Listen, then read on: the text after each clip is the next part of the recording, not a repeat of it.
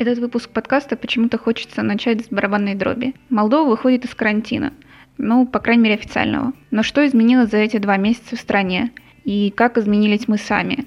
Сплотила ли нас общая беда или все получилось как обычно? Ждать ли уже дивного нового мира? Или в завтрашнем дне мы окажемся просто с диагнозом «человек человеку волк», что на самом деле пострашнее любого коронавируса? Все это мы решили обсудить вместе с корреспондентами НМ Александрой Батановой и Мариной Шупак, которая, кстати, провела карантин в Лондоне и на происходящее в Молдове смотрела издалека. Сегодня в новом подкасте Newsmaker Talks о человеческих итогах эпидемии, тяге к созданию гетто и неочевидных лучах надежды в Молдове. С вами Ольга Гнаткова.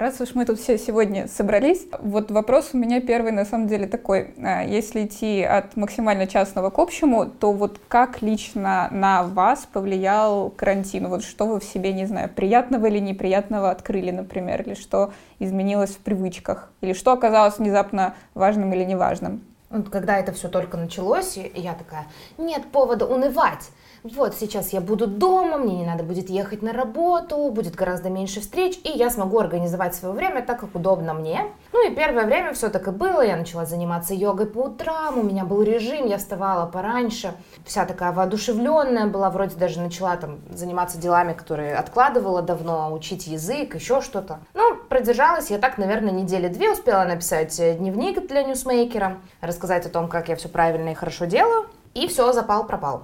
Сейчас у меня сбился режим, я встаю гораздо позже, и я поняла, что без каких-то ежедневных привычных ритуалов я просто не могу организовать свое время. Вот поход в офис — это ритуал. В этом нет необходимости, я эффективно могу работать из дома, mm-hmm. но то, что мне надо было выйти и доехать до работы, меня организовывало. Для себя сделала вывод, что я, видимо, человек, которому очень сложно самоорганизоваться, когда его какой-то привычный уклад жизни рушится. И сейчас я всерьез задумалась о том, что это ненормально и не должно определять то, как я живу, наличие или отсутствие офиса. Поэтому вот сейчас я решила работать над собой и опять заставить себя хотя бы заниматься йогой по утрам. Ну, кстати, я думаю, что это вообще у многих проблема, как бы даже не столько с точки зрения работы и организации себя, а вообще какого-то наполнения собственной жизни, да, потому что у нас был, наоборот, какой-то новостной ад, и мы круглосуточно работали. А есть люди, которые попали в карантин, и у них перерыв в работе, да, им просто нужно было забить огромную кучу времени. Ну, моя знакомая, она начала делать э, сыроедческие десерты. Вот она осталась без работы, их там отправили э, в неоплачиваемый отпуск, она сидит дома все это время. И она открыла себя. Она мне рассказывала, что первые две недели она была в депрессии, э, потому что она привыкла, что жизнь кипит, у нее очень много работы, а потом озарение пришло к ней, и она решила, что это то, чем она хочет заниматься. Сейчас она собирается открывать, э, ну, видимо, патент, оформлять и заниматься этим на полном серьезе. Вот так человек нашел себя. Внезапно. Марина, как в Лондоне ощущался карантин?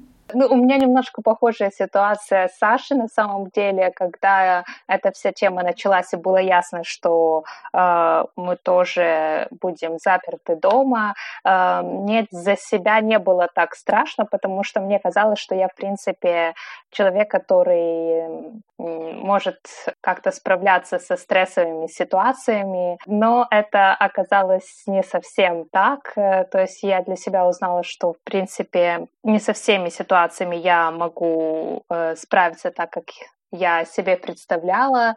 Первые дни карантина я вела я была довольно-таки спокойна, в принципе, была очень довольна собой, потому что я примерно понимала, какие будут условно правила игры, что, ну да, придется переждать карантин в Лондоне, будет тяжело, но что поделать. Но потом, когда в какой-то момент стало э, ясно, что организуются чартерные рейсы из Лондона в Кишинев, тогда началась невероятная дилемма для меня, что было довольно психологически трудно принять решение либо вернуться в Молдову и быть э, рядом со своими близкими, но при этом поставив под риск их и себя, либо остаться здесь на неопределенное время. Это, конечно, дилемма выбила меня из колеи и усиливала э, мое беспокойство каждый раз, когда появлялся все новый и новый чартерный рейс. Ну, потом я уже приняла для себя решение, что, наверное, самым эм, здравым решением будет все-таки остаться здесь, в Лондоне. Вот как-то так. С тех пор я пытаюсь, да, выстроить тоже для себя какой-то распорядок с более-менее переменным успехом. Вот интересно в плане какого-то человеческого общения, что поменялось, потому что все, ну, мы все оказались заперты дома, но все в разных условиях. Например, для меня это было ужасно стрессовый период, потому что я буквально недавно впервые в жизни начала жить одна в квартире, и оказаться запертой в четырех стенах, когда ты можешь и изредка увидеть одного-двух друзей, которые живут неподалеку, ну, мне было безумно тяжело, при том, что я считала себя всегда жутким интровертом и думала, ну, мне общение нужно очень дозированно. Но тут как бы без постоянного вот этого контакта с коллегами, выходов куда-то там, не знаю, в кафе или музей, без этого оказалось просто какое-то немножечко такое безумие. И просто когда я уже вырывалась на встречи, там, вырывалась с кем-то там по ночному Кишиневу прогуляться, это просто было счастье какое-то. Вот Саша вот с мужем и с собакой дома и сидела. мне было этого достаточно. Я вот э, как раз, я не знаю, вот у меня не было какого-то дефицита общения, нельзя сказать, что я сильно страдала. Наоборот, я вот из-за того, что мы постоянно работаем допоздна, ты очень устаешь, угу. а есть очень много близких людей, которые требуют к себе внимания, они постоянно тебя куда-то зовут, они хотят увидеться, они соскучились, а, а ты не успеваешь. Но ты не можешь постоянно говорить «нет». Ты должен выделять это время и выходить с ними встречаться. И, и меня очень это раздражало. Ну, нельзя, наверное, так говорить, но, но да, то есть я испытывала какие-то негативные эмоции часто из-за этого, потому что они иногда хотели видеться в будни, а мне удобно только в выходные. Я ходила такая просто как комок нервов постоянно. А тут, пожалуйста, карантин. Ребята, извините, я не могу. Марина, как у тебя ощущалось?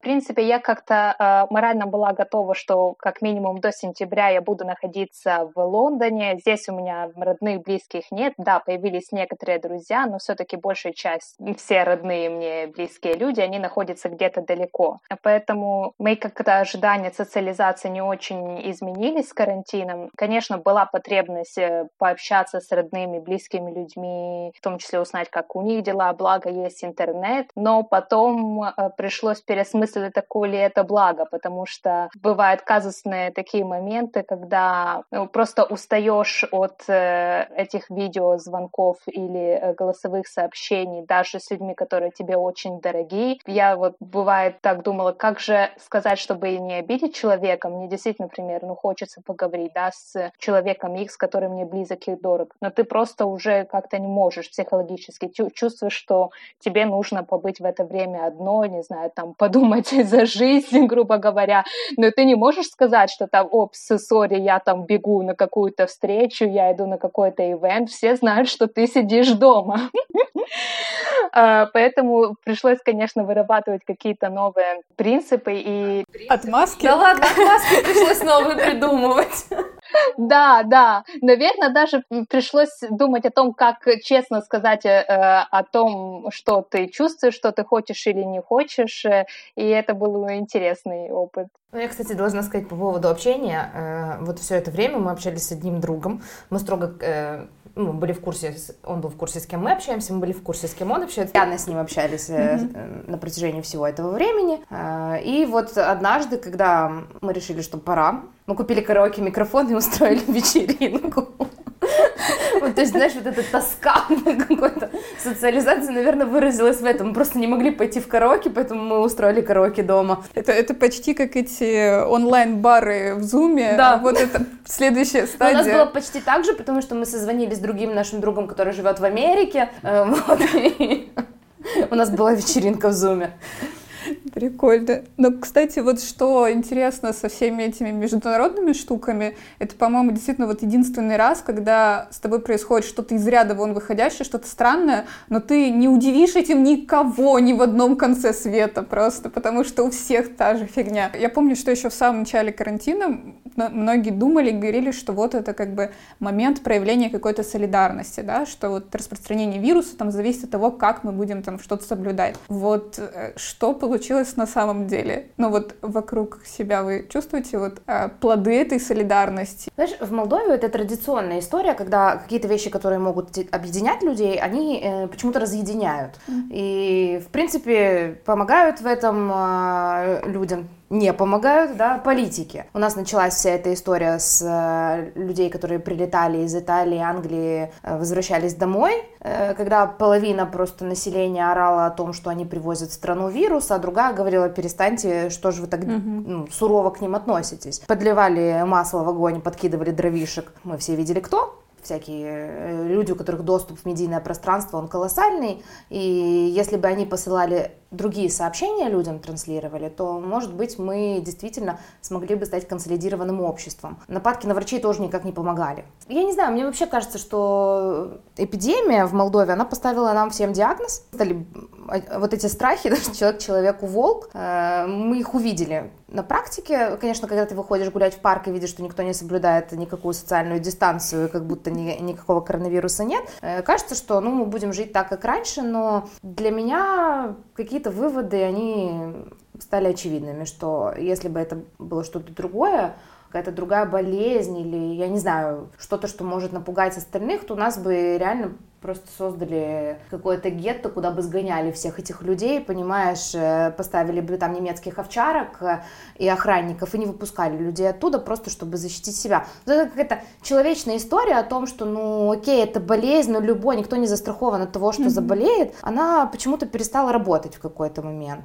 Ну, это, знаешь, уже просто включило какой-то животный страх, просто как бы боясь за свою жизнь, желание выжить. Понятно, у нас инстинкты стали, вышли на первое место, ну, поэтому и люди, потому что мы как-то умеем свои инстинкты держать в узде. Марина, кстати, а как вот со стороны Молдовы смотрелась? Вот ты и новости читала, и материалы писала о том, что здесь происходит? Эм, да, э, было интересно, конечно, эм, и порой и горько э, наблюдать за тем, что происходит не только в Молдове, но и вообще в мире. Мне кажется, что здесь хотела и упомянуть, было интересно наблюдать, что если во многих странах мира во время коронавируса и сейчас проходят на разных площадках такого рода дискуссии, как у нас с вами, да, что коронавирус, да, значит, там, не знаю, для нашего общества, какие уроки там мы можем вынести, и так далее. И мне было удивительно, что в Молдове таких дискуссий особо не происходит. Ну, возможно, в каких-то сегментах, допустим, в бизнес-кругах что-то значит, там, допустим, для бизнес-сообщества, но не для молдавского общества в целом. Мне кажется, это довольно интересно и показательно, потому что действительно коронавирус — это что-то такое, что охватило весь мир, устройство уже не будет прежним. Наверное, мы, как и не знали, не понимали свое место как общество в мире до этого. Сейчас раз мы себя не ощущаем какой-то частью, не знаю, что мира. Наверное, это и отражает то, что так как мы не можем, не знаю, вместе даже представить, вместе заняться тем, чтобы вообразить, какими мы можем э, быть после коронавируса и показывать, что, в принципе, солидарность как таковая, она отсутствует, либо она в очень зародышевом состоянии присутствует в Молдове. Здесь тоже хотелось бы упомянуть то, о чем и говорила Саша, да, про этот период, когда к нам приезжали приезжали, э, в Молдову приезжали мигранты. Я вот тоже могла бы быть одним из тех людей, который прилетел чартерным рейсом. Кстати, видела тоже подобные комментарии по поводу студентов, которые возвращаются из Британии. Мне кажется, это была такая... Я для себя это определила как условную борьбу в молдавском обществе. Вот круг э, своих, он будет сужаться, либо расширяться, да. Кажется, что, к сожалению, вот коронавирус все-таки Э, сместил угол и что круг э, своих в нашем обществе сужается. То есть какая-то все-таки присутствует эта потребность, чтобы всегда был кто-то чужой. Те, кого можно обвинить, кто виновен в твоих бедах. В период коронавируса эти, э, это были мигранты. И я думаю, что сейчас в связи с политическими событиями чужие это будут уже ранее известны пророссийские или прорумынско настроенные граждане. То есть понятие чужого меняется от конъюнктуры, но потребность в нем, мне кажется, с коронавирусом только только обострилась. Ну, и будь справедлива. Я, я вот сейчас осознала, пока Марина говорила, что я недостаточно была справедлива. Э, есть одна очень важная вещь, на мой взгляд, которая произошла с молдавским обществом. Это волонтерское движение, mm-hmm. которое обрело форму. И поддержку институциональную, потому что, ну вот, первым институтом, насколько я понимаю, стала мэрия. Э, ребятам выделили там кабинеты, им mm-hmm. оказывали помощь, ну, видимо, по мере силы и возможности, может, эта помощь могла бы быть больше, может, меньше, но для меня это было очень показательно. Это волонтерское движение, у них э, был очень системный подход, они, некоторые из них сами заболели, но это вообще не стало для них поводом остановиться, перестать mm-hmm. помогать людям. И это такой просто луч света для меня, потому что когда я вижу этих людей, я понимаю, что ну вот они готовы преодолевать предрассудки, они готовы идти вперед. И, в принципе, ну, перемены начинаются с малого, и это все-таки вселяет какую-то надежду на то, что эти ребята, вот эта группа людей, которые в сложный период занимались волонтерством, потому что, э, просто потому что им не все равно, они смогут наверное, плохое слово в нынешнем контексте, заразить э, этим вирусом доброты и кого-то вокруг себя. И так по одному, по одному, по одному, может, и все наше общество как-то поменяется. Согласна с Сашей, тоже как раз хотела вспомнить волонтеров. Это очень обнадеживает, действительно, это вообще какое-то одно из открытий этого карантина. Но для меня, с другой стороны, каким-то стало чудовищным осознанием, что вот когда мы говорим про демократию, да, в целом, мы всегда говорим, что это что-то горизонтальное, это равномерное распределение ответственности, это в первую очередь о личной ответственности граждан, тем более, когда речь идет там, о соблюдении да, карантина. Но я поняла, что личная ответственность — это тоже привилегия. Это привилегия людей, которые могут позволить себе там не идти на работу, которые могут позволить себе заказать еду, а у которых достаточно образования, чтобы что-то понять, потому что вот те люди, которым как раз ездили волонтеры, они в принципе не понимают, что происходит. То есть как бы мы приезжали к их воротам, нас спрашивали там, а что вообще происходит, а чем мерить температуру, градусника нет, и когда будут выдавать пенсии. То есть и причем это там были люди разного возраста, не обязательно пожилые. Э, то есть у нас оказалось как бы гигантское количество людей, которые просто как бы в силу предыдущего такого социально-экономического бэкграунда, действительно, они, ну, что такое личная ответственность, не Оль, очень а понятно. а теперь представь себе, что с экранов телевизоров, которые они смотрят постоянно, политики, которым они доверяют, потому что они точно доверяют каким-то политикам, говорили бы им о том, что нужно делать, mm-hmm. объясняли им правильные вещи, не обвиняя в этом своих политических оппонентов, не перекладывая ответственность на кого-то другого, а просто доступно и понятно говорили им, почему важно поступать так или иначе. Конечно, это бы никак не исправило недостатка образования, недостатка финансовых средств и отсутствия возможности просто сидеть дома. Но это все равно дало бы людям информацию, необходимую им информацию, а когда человек обладает информацией, он спокоен, ему не надо что-то домысливать, где-то допридумывать и так далее. Ну, кстати, да, я вот не знаю, как это все смотрелось извне, но на самом деле у нас оказалось, что власти действительно совершенно не способны коммуницировать с населением на каком-то внятном языке. То есть э, сколько менялись у нас какие-то распоряжения этой комиссии, Э, сколько вводились новые правила, штрафы и так далее. То есть до сих пор непонятно, что, как кого штрафовали, что запрещали, не запрещали. То есть были пункты, как бы, которые совершенно э, выборочно там каждый полицейский воспринимал, как он хотел и мог. Да? И вот э, там мы опубликовали вот интервью с одним из врачей кишиневских, который как раз сказал, что вот больницы сократили вот эти отделения, где проводятся какие-то несрочные вещи, но людям не объяснили, а что делать, если вот у тебя там диабет, у тебя там назревает какая-нибудь язва, да, и вот где ты сейчас можешь получить помощь. Никто просто не знал, все сидели дома и ждали, пока станет совсем хреново. И с точки зрения бизнеса, то же самое. У меня знакомая, которая работала на доставке. К ней почему-то приходил налоговый инспектор, который выполнял роль полицейского, и говорил ей, что он ее сейчас оштрафует. А она выносила, то есть клиенты делали предзаказ, mm-hmm. она выходила и отдавала им пакеты. И она не единственная, кто так работал, это было до того, как разрешили take away. И он ей сказал, нет, вот если ты перейдешь через дорогу и отдашь пакет, то это будет считаться доставкой. А то, что ты спустилась э, на 5 шагов вниз, это не считается доставкой. То есть кто определял это? Никаких вообще прозрачных правил игры не было. И по поводу солидарности меня э, просто э, поразило, когда э, правительство заявило о том, что поможет э, патентообладателям, поддержит их финансово, mm-hmm. там, ну, какая-то не очень большая сумма. И вот комментарий первый у нас э, на нашей страничке Newsmaker в Фейсбуке под этой новостью был, да, да, пусть помогут моему соседу, который бедный несчастный патентщик, и у него Порш и еще что-то там. То есть, если у человека есть Порш, то все, у него по определению все должно быть хорошо. А если как бы он столкнулся с кризисом, то пусть продает свой Porsche, Э, и, э, значит, рассчитывается со своими долгами, никто, не, государство ему не должно помогать, а то, что это люди, которые платят налоги, как-то участвуют вообще в формировании экономики нашей страны, никого не волнует. И тут тоже продолжается вот это деление на своих и чужих. Если у тебя есть деньги, ты плохой по определению, и неважно, помогаешь ты кому-то, э, что вообще ты делаешь, и что ты сам эти деньги заработал. Купил Porsche, ты плохой. Ну вот, э, Марин, мы привыкли вот думать про Молдову как про такую страну третьего мира. Насколько вот э, внятно э, были проговорены все условия существования вот в Британии? Насколько люди вообще понимали, что происходит, как себя защитить? Потому что у меня такое, по твоим рассказам до этого создалось ощущение, что, по крайней мере, поначалу было достаточно стрёмно, потому что просто на ваше личное усмотрение делаете, что хотите.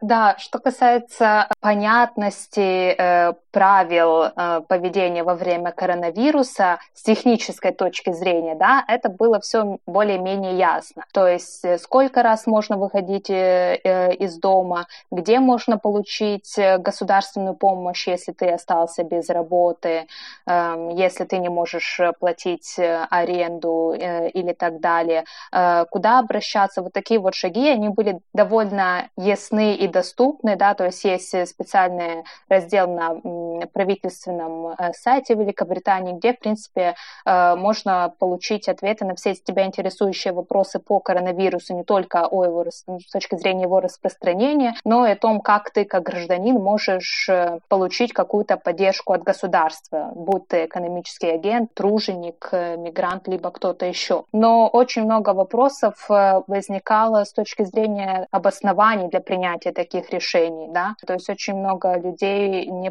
понимали, на чем основываются власти Великобритании, когда, да, в первый период, когда здесь начали появляться первые случаи коронавируса, почему так долго оттягивали принятие решения по введению карантина, да. То есть премьер-министр говорил о том, что нужно вырабатывать, да, иммунитет э, у общества, на чем это основывалось. То есть было очень много вопросов у журналистов, у простых граждан, и это привело к высокому уровню недоверия к тому, каким решения принимались. То есть, да, решения были понятны, как их выполнять, но почему они принимались, это оставалось э, под вопросом. Ну, что, в принципе, сейчас и происходит. То есть, подожди, ты, ты сказала, что он предлагал естественную иммунизацию, чтобы просто все, все болели?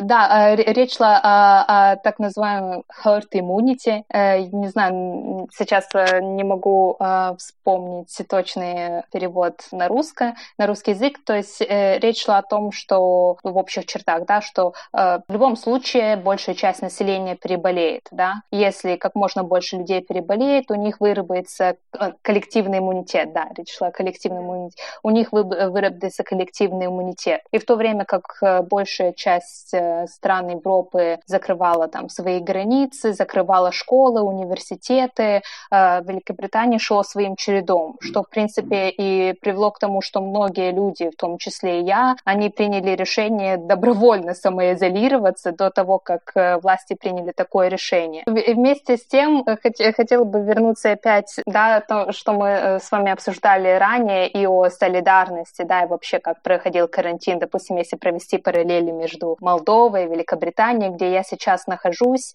Это э, и в Великобритании, конечно, очень много историй о том, э, как люди самоорганизуются, какие-то волонтерские инициативы. Мне кажется, что одно из э, больших отличий это то, что да, в Молдове это очень круто, и это очень вселяет надежду, что такие инициативы есть. Но если в Молдове мы обычно такие истории, они не так эм, видны. Э, то есть все-таки акцент э, на тех площадках и медийных площадках и каких-то дискуссионных акцент на государство, да, что делают власти, что, конечно, правильно. Но мне кажется, что мы должны задуматься о том, какие истории мы рассказываем, в том числе о нас, чтобы и у нас, как у общества, было представление, на что мы способны, не только в плохом с точки зрения да, какого-то негатива, о том, о чем мы уже и говорили, да, там, о ненависти друг к другу, но и на что мы способны с точки зрения солидарности, и таких примеров, к счастью, да, и как и вы упоминали, их много, и там не только в Кишиневе. Кажется, один из моментов, как такие истории рассказывать и обсуждать, чтобы чтобы мы понимали, что все-таки государство — это мы, это люди, а не власть. Э. Ты меня вдохновляешь, Марина, потому что я э, сейчас подумала, как легко, и я вижу только плохое. И вот я э, до этого вспомнила, пока ты говорила про волонтеров, но сейчас я еще вспомнила про то, насколько был солидарным бизнес куча предпринимателей в Молдове начали на самом деле помогать. Кто-то просто привозил кофе, и причем не все, не все использовали это для самопиара. Кто-то просто привозил врачам кофе, потому что у них э, ну, не было хорошего кофе, и вот э, одна компания, импортер э, кофе, она возила им вот постоянно горячий кофе. Другая компания, э, нет, это не компания, это еврейская община, кажется, они подарили кофемашины хорошие больнице скорой помощи. То есть э, все пытались помогать, чем могли. Маленькие какие-то компании помогали, вносили свой вклад, большие компании э, давали деньги, кто-то давал бензин, кто-то еще что-то, вот кто чем мог, тот тем помогал. Меня это очень вдохновляло, на самом деле. Мы, кстати, рассказывали истории истории э, людей, которые помогают, и это все-таки тоже какой-то хороший сигнал и пример, когда э, бизнесу было не все равно, они не сидели и не думали, что это не моя проблема, я пережду, mm-hmm. а потом вернусь и буду работать. Э, они понимали, что это проблема общая, и мне кажется, что бизнес показал себя в этой ситуации очень достойно, как э, какая-то ответственная такая категория. Надо дать им за это должное. Тут я согласна абсолютно. Ну вот, наверное, так сворачиваясь вот глобально, а вот как вы думаете, что все это все-таки поменяет в мире, если поменяет? Потому что по Молдове, например, мне так кажется, что мы пришли к выводу, что в целом все останется, ну, плюс-минус так же. Много действительно в мире раз, размышляют о том, что будет после коронавируса. Том числе я встречала такое мнение, что если вспомнить там тот же 20 век, да, э, сколько катастроф, э, войн э, и прочего мы пережили, люди все равно остаются людьми. То есть ты там, не знаю, хоть переч перечитай всю Библию, многотысячелетнюю историю, народов, да, то есть люди по-прежнему люди, и отношения строятся по-прежнему на тех же понятиях, то есть может ли что-то принципиально измениться сейчас? Знаешь, это все, если ты уже такие библейские аналогии приводила, сводится к соотношению праведников и грешников. И вот мне хочется верить, что мы все-таки сможем извлечь какой-то урок из этого. И вот эти вспышки агрессии и ненависти, которые мы видели в публичном пространстве, это то плохое, что почему-то нам запоминается и почему-то мы видим чаще. А вот где-то под этим очень много всего хорошего, которое сейчас начало расти. Тоже волонтерское движение, тот же бизнес. Я сама себе противоречу, потому что недавно я сказала, что все плохо, но это то, во что я хочу верить, то, что мы все-таки какой-то урок из этого всего извлечем и станем внимательнее друг к другу, э, будем относиться к проблемам э, других людей э, так, как будто это отчасти и наша проблема, и быть, э, ну, всегда будем готовы подставить плечо помощи и, и помочь даже вот каким-то минимумом, на который мы способны. И тогда, мне кажется, что и мир немного изменится.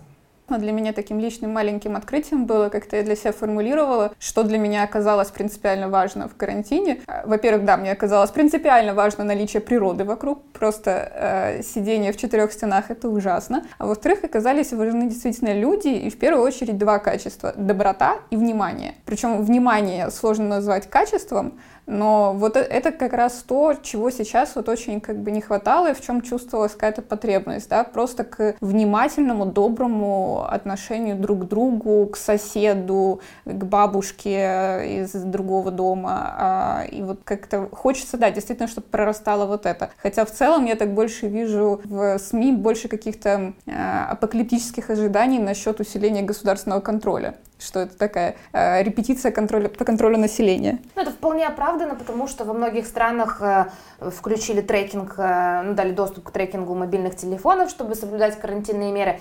Понимаешь, это все инструмент, но любой молотком тоже можно убить или забивать гвозди. И все, все зависит от того, как это будут использовать. Но опять же, вопрос консолидированности общества, когда э, власть пытается использовать инструмент, который по сути своей нейтрален, в каких-то своих э, корыстных и злых целей, целях, общество должно быть консолидированным и не допустить этого. Марина, ты как? К какому выводу приходишь из всего этого? Э, для меня, пожалуй, один из э, важнейших выводов — это э, важность человеческих связей, что это, пожалуй, один из самых ценных капиталов, который может быть на сегодняшний момент. И ну, в условиях коронавируса это оказалось и тем, что может и спасать жизни, да, то есть ситуация, когда человек здесь даже и в Британии, случаи, когда люди больные коронавирусом, здесь, в отличие от Молдовы, с самого начала тяжело больных госпитализировали только тяжело больных людей. Это приводило к тому, что люди с средними э, с тяжестью симптомами были случаи, что они умирали в одиночестве в своих квартирах. И даже здесь был громкий случай врача, выходца из Филиппин, который работал вместе с тем в Великобритании, заразился коронавирусом и умер в одиночестве дома. Мы понимаем, насколько важны человеческие связи, чтобы у тебя был кто-то, кто о тебе позаботится, несмотря ни на что, э, кому ты можешь э, обратиться за тем, чтобы тебе принесли еду, даже если ты болеешь чем-то опасным, кто тебя э, выслушает, когда тебе морально э, тяжело. Во многом мне наличие этих человеческих связей среди моих э, родных, друзей, коллег, они мне да, помогли как-то в этот э, период. Если отталкиваться от личного, мне кажется, что человеческие связи — это то, что и должно как-то, и, надеюсь, и укрепить нас, как молдавское общество. Мне до сих пор помнится заголовок нашей э, коллеги Инны Ковержик, э, когда она работала в Ньюсмейкере, как-то она написала колонку с заголовком о том, что нефть Молдовы — это мы, это люди. Кажется, что сейчас это очень важно, чтобы мы наладили связи между разными частями нашего общества. Как оказывается важно знать, кто твой сосед, да, ну, иметь с ним хорошие отношения, э, наладить связи между молдаванами, которые живут в стране и за рубежом. Мне оказалось э, одним из приятных открытий, что ты, оказывается, можешь делать то, что тебе нравится, и что -то, то, что ты считаешь важным там, для своей страны, в моем случае это журналистика, ты это можешь делать в любой точке мира. Да? К примеру, я, находясь в Лондоне, могла созвониться, там, допустим, с ромскими медиаторами там, из села в Кончежском районе э, или, или в Дрокиевском районе. То есть, благо, у нас есть все инструменты для того, чтобы мы поддерживали и укрепляли человеческие связи и находили мосты между друг с другом. А воспользоваться, воспользуемся мы этим или нет, зависит во многом от нас самих. А теперь представьте, что интернет отрубили.